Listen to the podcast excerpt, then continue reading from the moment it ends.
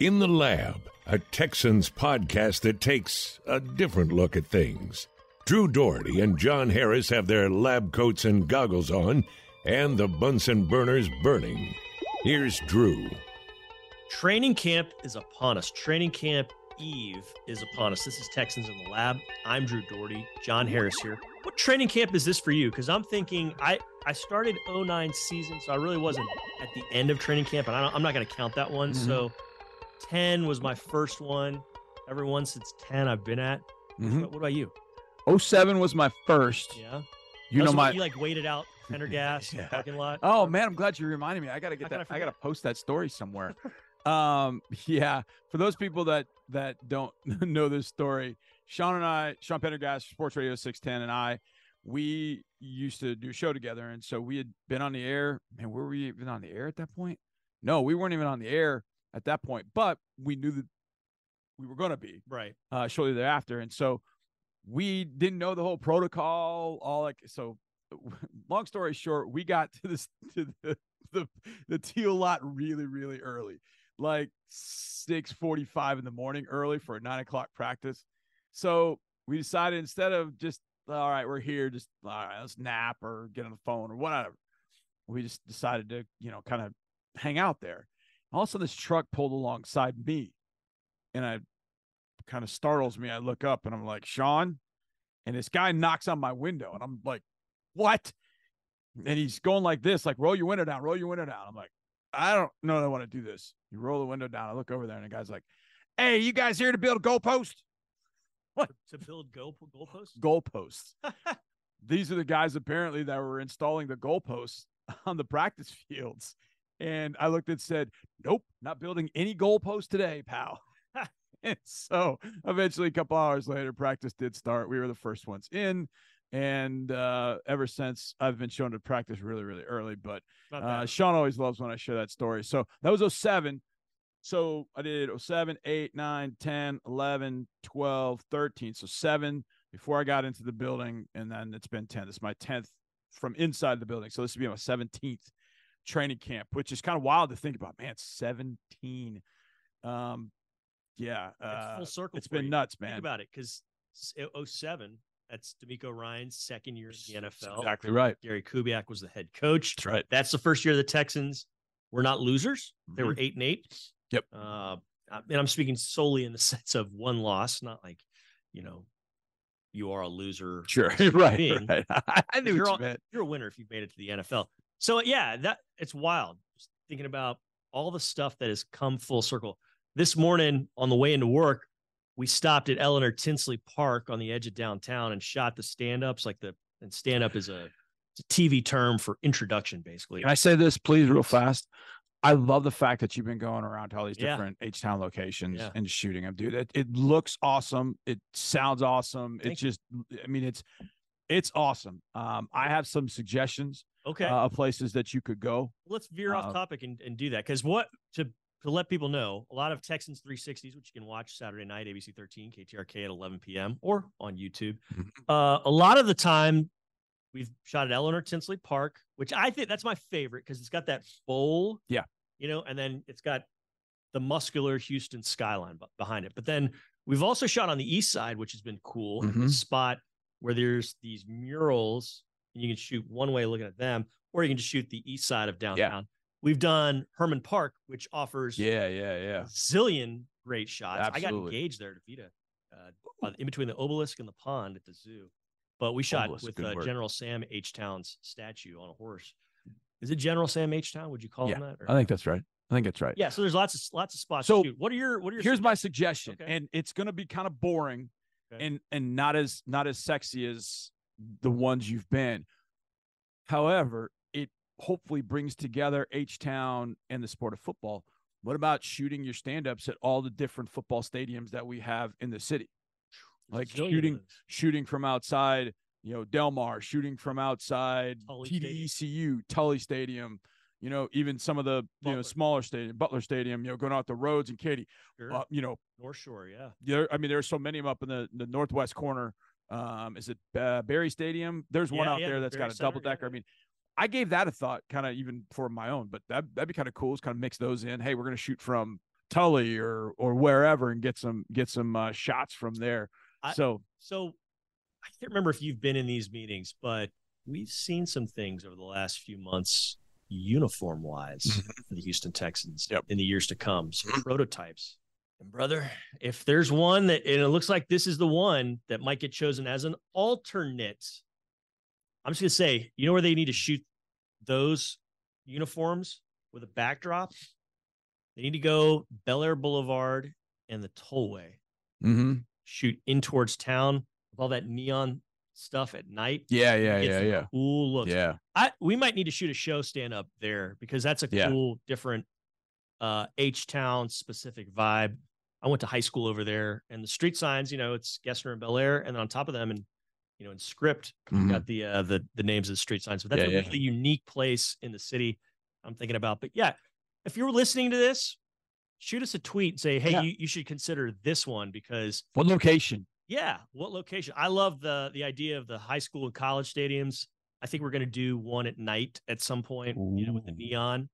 And uh yeah, I'm I'm on game. And we've ping ponged around to some other spots as well. So uh yeah, we Food spots? location. Any food spots? Maybe We could, we should. Why not? it's got to be a food truck park somewhere. Uh, that's that's a good one. Um, so I'm I'm um, I'm down for a food truck any any time of day, which obviously as you can see from my figure. Ooh, Trill Burgers is a scene. They're gonna have Trill Burgers here in the stadium again this year. see a video of James Harden uh stealing like four from Bun B the other day. Drake, Mike Tyson was in there, the champ. Mike Tyson. Man, I'd love to get a picture with Mike. Yeah. If there's an athlete you'd want to have a picture with, who would it be? That you've Um, never had one with? Because I think we've had pictures with JJ and Hop Yeah. and you know a bunch of guys that have been here.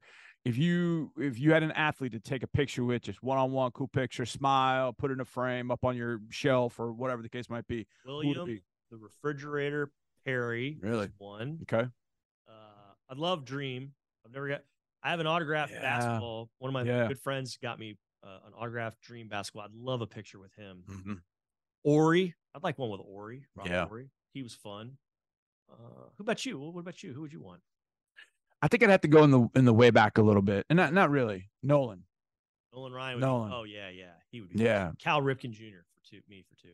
I, Cal Ripken Jr. is such a fascinating story. I, since since it's story time, when I when I was a coach in the '90s, um, I coached a guy named Storm Davis, Yes. and Storm was Good pitcher in the major leagues. man. Yeah. Storm was just an awesome, awesome dude. Well, he was the head varsity coach. He had just become the head varsity coach, and I was the JV baseball coach. He won a ring with the 83 O's and with the 89 A's. Yes. And he told the story of the the earthquake when it hit. yeah. he was in there. His wife, his wife was in the building, and it, he said it's the most incredible story. Um, but he said that when he moved to the Orioles or, or went to the Orioles, he always struggled with the Indians. It was Cory Snyder, that was uh, uh, Tabler. Joe uh, Carter, Joe Carter, and it was a good Indians lineup. Sandy Alomar, I think, was the catcher in that Oh. point. That was a good. It was a good Indians lineup, and and Storm struggled with him. So when Storm got to the Orioles, he said, "Cal pulled him aside and said, "Look, man, I know, I know you struggle with the Indians." And he reached his locker and he pulled out a notebook, and he went through every single hitter on the Indians with Storm, every single one, and it got to a point where Cal called the game from short for Storm, not only against the Indians, but also for the rest, you know, the rest of the time that he was the Orioles. He did that He for was a lot brilliant. of pitchers. Yeah. And that that was brilliant. rankled that that kind of rankled some guys. Mhm. like, I, I don't I don't want this. Right, right. It's like you got they get overruled. Yeah, that was an interesting. Storm ended up throwing a four hitter, a Uh-huh. four hit complete game the first time. He's like, ah, okay, I'll go with this. He said, and he is, and Cal wrote about it in his book. He wrote about that specifically. So I'm not kind of out of turn of telling that, but I remember Storm telling me that story, and it, I was like, that dude, yeah, Cal Ripken, that's a good one. Um, yeah, I, you know, Davis, I think, was stepbrothers with Glenn Davis, right? yes, Yeah. yes, there were there was Big a Popper. yeah, there was a there was there was some relation. They were both um I think they were both from I know Storm was from Jacksonville. Yeah. So there was that Jacksonville connection. Um I think from you know Akeem Akeem would be one. I remember interviewing him with DP for one of our games Yes. when we were doing the the, Jealous, the man. pregame. That was cool. And his kids at the time were going to the same school where my wife worked, my wife worked, and my daughter graduated from Village School. and and so I, we kind of connected and we talked for a while about that. It was just it was just really it was really cool and i, I wish i would have had a i wish i would have had a picture. Uh, mine would probably be uh, premier league star kevin de bruyne from my favorite team uh, my team man city. Um, he's i think Belgian, right? he's belgian. I think he's the best soccer player in the world. You can have messi you can have all of them kevin de bruyne is that's my guy. So i would have liked to have done that when they were here but i couldn't get down on the field for it. So he would definitely be one uh, for sure uh, that I would do, which is weird to, for me to say, it, you know, soccer. But I, I, think Tom Brady, and I say this because he was so good. It was so frustrating to go against him. I always liked Brady. I always, I always, I like the story of Brady. I just like the fact that he was slower, uh, wasn't this great. You know, he was a six round pick. He's picked 199. He's got to fight through this. I just, I, I, I love, I love Brady. I, I could say I could say it now. So yeah, Tom Brady would be that one. You Maybe know, our guy N.D. Kalu. We're going to see a lot of him uh, here in August, and mm-hmm. we'll hear a lot of him on the radio here with us. I was we were talking with him the other day, and he said when he played against Brady when he was with the Texans in 06 or 07 here, I think they went on the road, went on the road to Foxborough. He said Brady was looking, would come to the line of scrimmage and look at the defense, and he said it was like he was looking through us. Yeah. Like he, yeah. knew exactly what he was going to do, how he was going to do it, and the success that he was going to have. It was an interesting way, the way uh way N.D. phrased it. So yeah, yeah it, one of the things that Bill O'Brien had told us uh, for for years. I actually told a story the other day um, to a couple of my good friends. We were talking about this, and we were talking about Brady, and I said, you know, Bill used to used to tell us, you know, I we just asked him, look, you coach Brady, like what made him great? He was like his recall his recall, his ability to look at something on film and go, hey, that's something that this team did against me 10 years ago. Mm-hmm. And he would be absolutely dead on. And at first, Bill was kind of like, okay, man, this guy's full of it. He didn't remember that.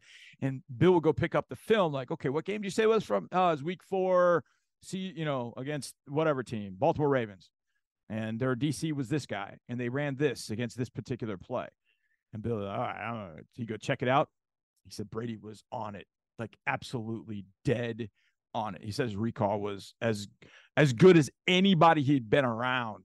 And he went to Brown with me. We knew some smart people. He said when it came to football, he said Brady, his recall was incredible, absolutely incredible. And I'm convinced after hearing that, like the great ones, it's not so much the drive determination, like it's the recall, it's the what they can remember about how teams played them. You know, what Jordan could remember about how teams defensed him early in his career, you know, what different coaches did against them. Their recall is what makes them makes them great. Absolutely great. Now, the recall is what made Brady great. In college, what made one of the things that made CJ Stroud so great and what made him so attractive as the second overall pick for the Texans was his accuracy his precision like way of getting the ball to his receivers, who were excellent, but still he got it there. And he's one of the most accurate passers in NCAA history. So combine that accuracy with the offense in which he's going to now play under Bobby Slowik, which is kind of a, a derivative of uh, of what we've seen from Kubiak and Shanahan, both Shanahans really. Why is that going to be such a nice marriage, you think? Well, I, for so many reasons. I think one of the biggest reasons, and it's interesting because I was actually watching uh, University of Houston from last year, studying a prospect that they have this year, and within the first in the first quarter, Tank runs a punt back for a touchdown, gets called back. Yeah. He catches a punt, goes for like 35 or 40 yards a little bit later that sets up the first score, a field goal. Then he catches a bomb in the third quarter and puts him down inside the five, which led to their first touchdown. And it's like, whoa. But the reason I bring up Tank is, and he's probably the best representative of this, when you're that accurate, you give your players an opportunity, A, to make catches they they maybe normally wouldn't make, or B, to catch and run without breaking stride. And I think about a guy like Tank, if he's able to catch and run without breaking stride, think about the pressure a defensive back is under when that happens and and that can go for everybody. But he also can make throws into spots where receivers he won't get receivers killed. And I bring I brought this example before. Um, they played Michigan. This is 2021. It was in the snow up at Ann Arbor, and he had a he had a crossing route, deep crossing route with JSN Jaxon Smith-Njigba, and he rifles one in there to him, and J- Smith-Njigba has to kind of slide and reach back and makes the catch. And I remember thinking, okay, bad throw. That's kind of weird because I haven't seen CJ make. And then I went back and watched and I realized, ooh, there was a safety driving down on that crossing route. And if he had he led him, JSN was going to get lit up. So either it's an incompletion, concussion, all the above. And instead, he threw it purposely behind him and gave him an opportunity to make a catch for a first down without getting JSN killed. So you make those throws, and there's going to be a lot of crossers, um, you know, throws, you know, guys moving into open windows. And if he's able with that ball placement to keep them from taking big hits, they can make something happen after the catch. Or if he sees things, he can put a ball right in the right spot where a guy can catch and run.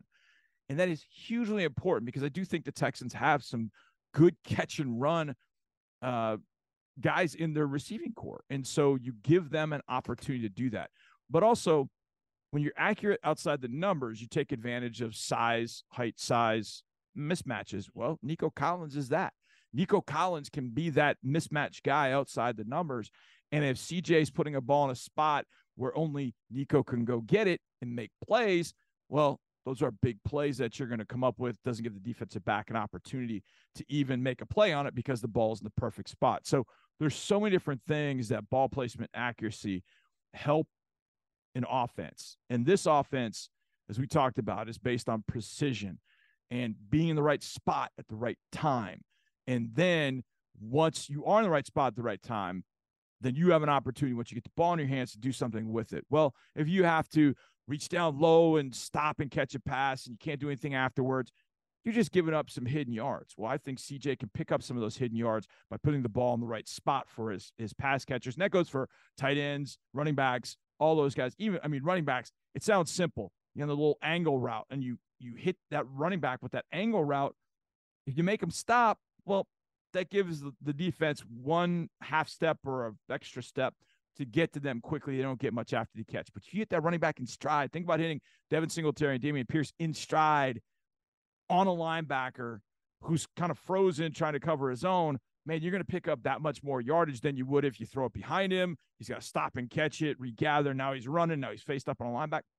There's so much that goes into accuracy and being accurate with the football that can really help this offense. Look, it helps every offense, but I think this one, because of the way that it has been constructed over the years, being precise in everything, precise in how your motion, where a guy's supposed to be, where you line up, all those kind of things. I think Bobby Slowik and that offensive staff going to hammer that home for them to be that precise and having CJ a quarterback that is that precise with the football is going to help out majorly. All right, we got to wrap this up. But when camp begins on Wednesday, which matchup are you looking forward to most seeing? Could be a position group versus a position group, could be a defensive lineman versus an offensive lineman, receiver. Who are you looking forward to seeing most? Matt? Well, there, there are two that stand out to me. And one is Derek Stingley against Nico Collins one on one. Okay. Um, I, I, that's fully healthy. I think that's going to be a great battle. The other one, and I don't know how often this will happen. Maybe not early in camp, but as we go through, we'll see. But I want to see Will Anderson Jr. rush against Tytus and Laremy. Yeah. I mean, I think that's the one where you can see. And I, my my favorite moment of training camp last year was Laremy Tunsil was going one on ones, and Mario Addison, who who had some pass rush moves. Man, he threw a couple pass rush moves, and he beat Laremy. Well, in the next rep, Laremy went against somebody else, and just, I mean, I can't even remember who it was, but he just he tossed him to the side. And as he got done, as he's tossing him to the side, he looks over at Addison. He's, he's like pointing at him, like, I want him. I want him again. I want to see him. Come on, let's go. and I thought it was pretty interesting. So I know Laremy's got that competitive streak, even though he's not the most chill guy. Um, I want to see Will Anderson against against Tytus and and Laremy because that's going to make Will better. That is going to make Will better, and I think that Will's attack and the way that he attacks the pass rush is going to end up making those tackles better too. I can't wait. It's going to be fun. Training camp is here. I'm Drew. That's John. We are Texans in the lab.